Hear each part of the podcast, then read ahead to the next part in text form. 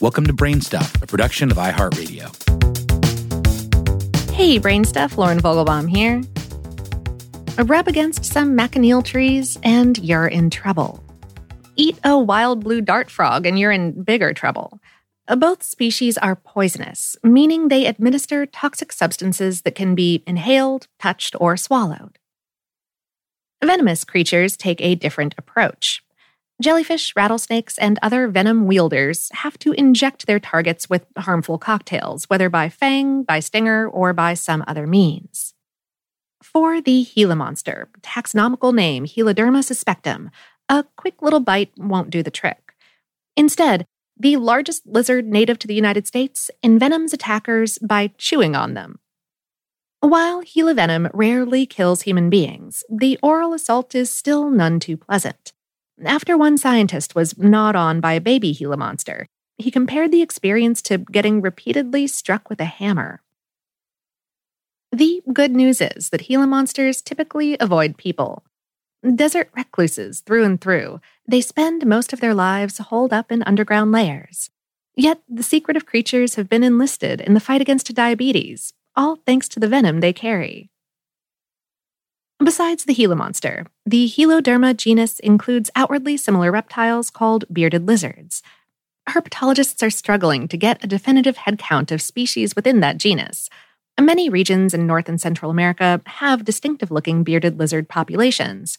To date, it's unclear whether some of these animals represent separate species or not. Various Heloderma lizards can be found from Guatemala to the Mormon corridor. The Gila monster stands alone, however, as the only species natively found on U.S. soil. The animal's natural range includes parts of New Mexico, Arizona, California, Nevada, Utah, and the Mexican state of Sonora. Oh, and in case you're wondering, the name Gila monster is probably a nod to the Gila River in southern Arizona and New Mexico. Capable of growing up to 22 inches or 56 centimeters long, Gila monsters have tiny bones embedded in many of their scales, giving the lizards a pebbly appearance. Their color schemes include southwestern hues with orange to pinkish bands, dots or blotches popping out against a charcoal backdrop.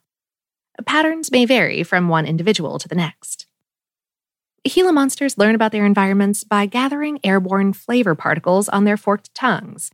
They share this trait with monitor lizards like the famed Komodo dragon, and with many snakes.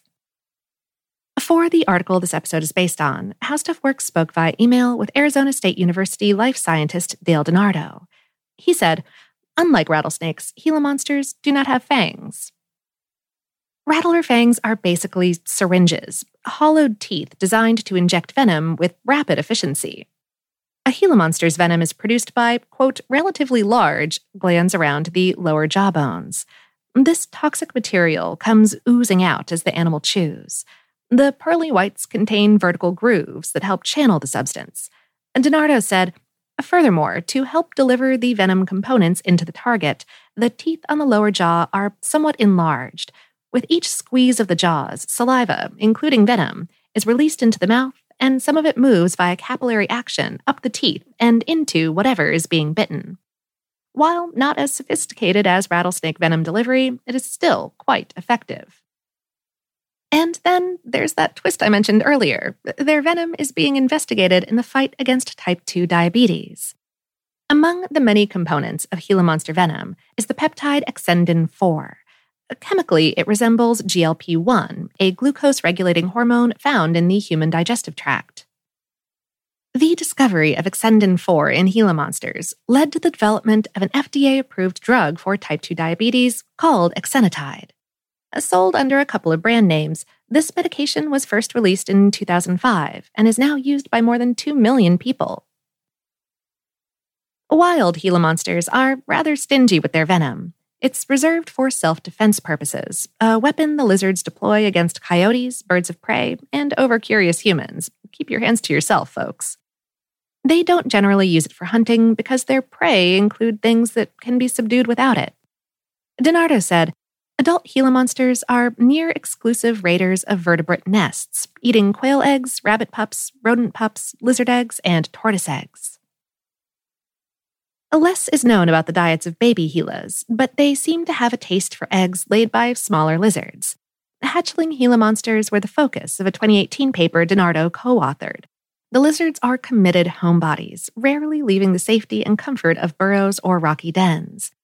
Unable to warm themselves like humans and other mammals do, Gila monsters derive heat from their surroundings. Their ideal body temperature is about 84 degrees Fahrenheit, that's 29 Celsius. DeNardo said, "In the summer, underground temperatures are very close to this, throughout the day and night. Thus, the burrow provides a very good environment for the Gila monster.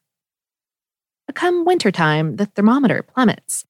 Even though burrows tend to remain warmer than the outside air, they may drop to temperatures of just 45 degrees Fahrenheit, that's 12 Celsius, during the cold months.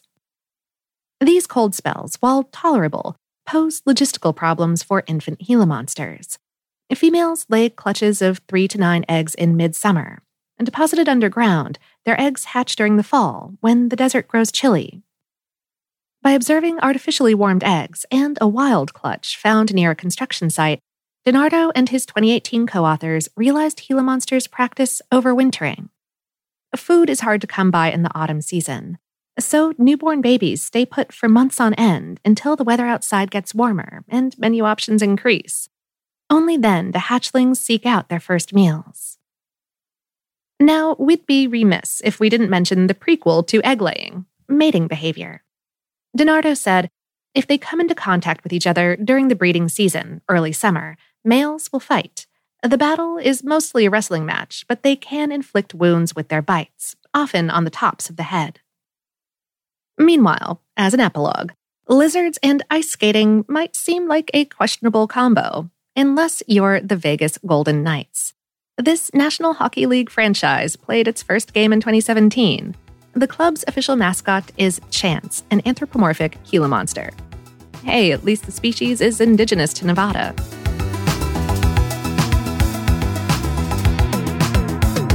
Today's episode is based on the article The Reclusive Gila Monster Packs a Venomous Punch on HowStuffWorks.com, written by Mark Mancini. BrainStuff is a production of iHeartRadio in partnership with HowStuffWorks.com and is produced by Tyler Klein. For more podcasts from iHeartRadio, visit the iHeartRadio app, Apple Podcasts, or wherever you listen to your favorite shows.